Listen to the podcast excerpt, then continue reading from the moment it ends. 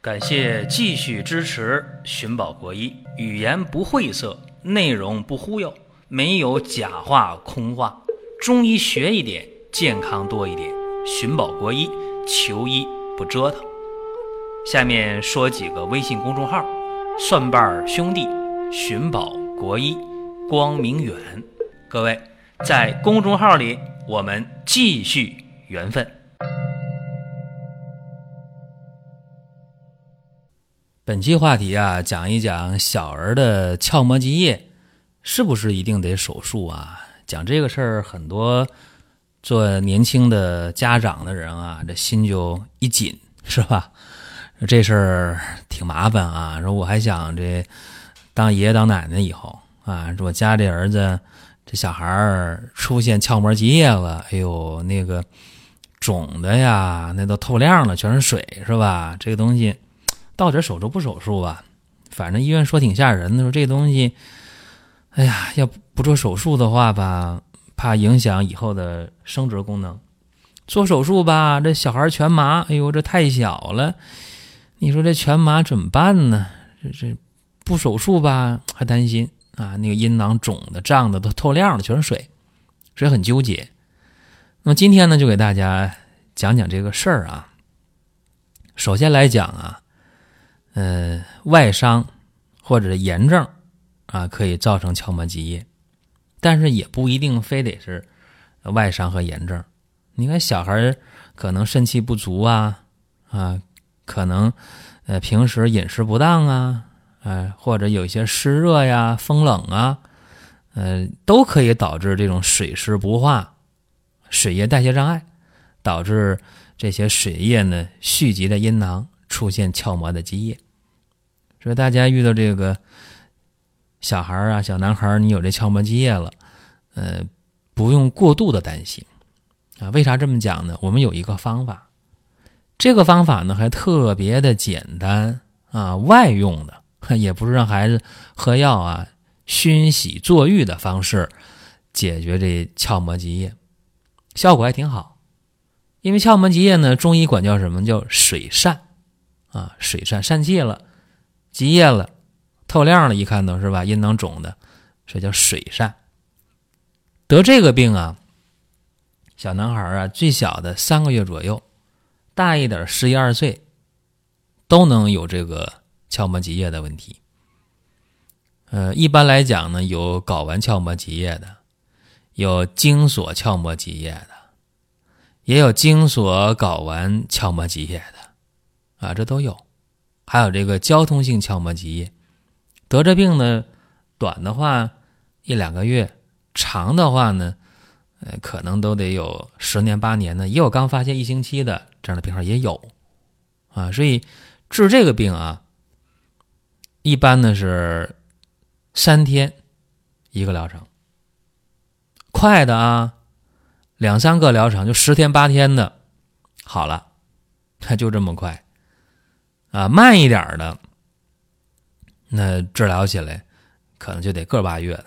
那个把月的还不好的话，那这方法就不适合。有人说那耽误事儿不？和你发病十年八年的病程相比的话，你拿出个八个月试一下，我觉得这伤害不大吧？这时间拖的不久吧？是不是？当然是不是在你用不用在你啊？我们只给大家提供一个基本的思路而已。用什么药啊？就几味药啊？我说一下：白矾、五倍子、车前子、吴茱萸各十克；蝉蜕、紫苏叶各十五克；肉桂五克，挺简单是吧？嗯，一共是七味药。这些药呢，用细纱布给它包好，加上三斤的水。然后给它烧开了，改小火，再煮十分钟。然后把这药汁儿啊倒到盆里边儿。你可以把那个药包也放进去啊。然后呢，趁着热气儿，先熏后洗。你可别这开水把孩子给扔里边，那烫熟了是吧？烫熟了可不行啊。趁热先用热气儿来熏啊，抱着孩子先熏，等它不烫了。就洗啊，呃，再洗一洗，再不烫了，让孩子坐这盆儿里。你这盆儿的话，你弄结实点儿的是吧？你弄一个塑料盆儿，很脆的，孩子一坐咔吧碎了，那塑料扎到肉里去了。你说，哎呀，就听你节目，我们把这个塑料盆扎腿里去了，是吧？你得赔，那就不讲理了，是吧？你弄那结实的盆是吧？搪瓷盆最好，真的，因为它结实啊。但搪瓷盆儿它凉得快，凉得快呢，底下垫一个板凳那你说那板凳好啊，是吧？但是你板凳一坐，啪又碎了。摔伤又怨我，那那我这节目做的就没意义了，是不是啊？所以说讲点笑话也不真是笑话啊。也有人自己弄那盆不结实，弄那凳不结实啊，然后哎呀啥破方法，他不想自己考虑问题是否全面啊？就是说先熏后洗，最后不烫了再坐浴啊，把整个阴囊全泡到药液里面，早一次晚一次啊，一次的话十分钟、二十分钟、三十分钟。反正药汁儿只要不凉，你就可以就可以泡，是吧？这一次啊，那么你第二次用的话呢，把这药直接烧开了就行了，继续熏洗啊。这是一天的量啊。你说你有时间的话，一天洗三回行当然好了，早中晚呢，说的更好了。然后一天用完这药，你就倒掉，第二天呢再重弄一包啊就可以了。大家说药多可惜，用一天扔了，天热了。药就变质了，就就坏了。你不扔能行吗？这药又不贵，就算贵的话，总比去医院治病便宜吧？是不是啊？嗯，不说别的，你去医院你就到处置室换一个一块这纱布是吧？你换个药，不也得三十二十了吗？就我说这药不值不值二十块钱呢，对吧？十来块钱，这一天呢就下来了，三天叫一个疗程。用上两三个疗程，最多呢，你用九天，看效果，啊，到愿意复查说，哎，好了，那比什么都强。又说，哎，有效，哎，这积液减少了，用啥方法了？啊，你说我用中药熏洗了，那有效，医院肯定告诉那继续用吧，啊，那比手术强，对吧？那如果用了三个疗程九天了，无效，那干脆啊，干脆你想别的办法啊，别耽误事儿。所以这是今天呢，咱们讲这么一个方法。嗯，给大家举个例子啊。呃，有这么一个小男孩啊，五岁，嗯，一侧的阴囊肿胀，医院就给下结论了，叫什么叫疝气，开始吃药，吃了半个月药，效果不好。又过段时间，这个一侧的阴囊肿胀更明显了，都透亮，全是水肿的。哎呀，又去医院了，又说，哎呦，说你这鞘膜积液呀。说赶紧手术，赶紧手术啊！全麻手术。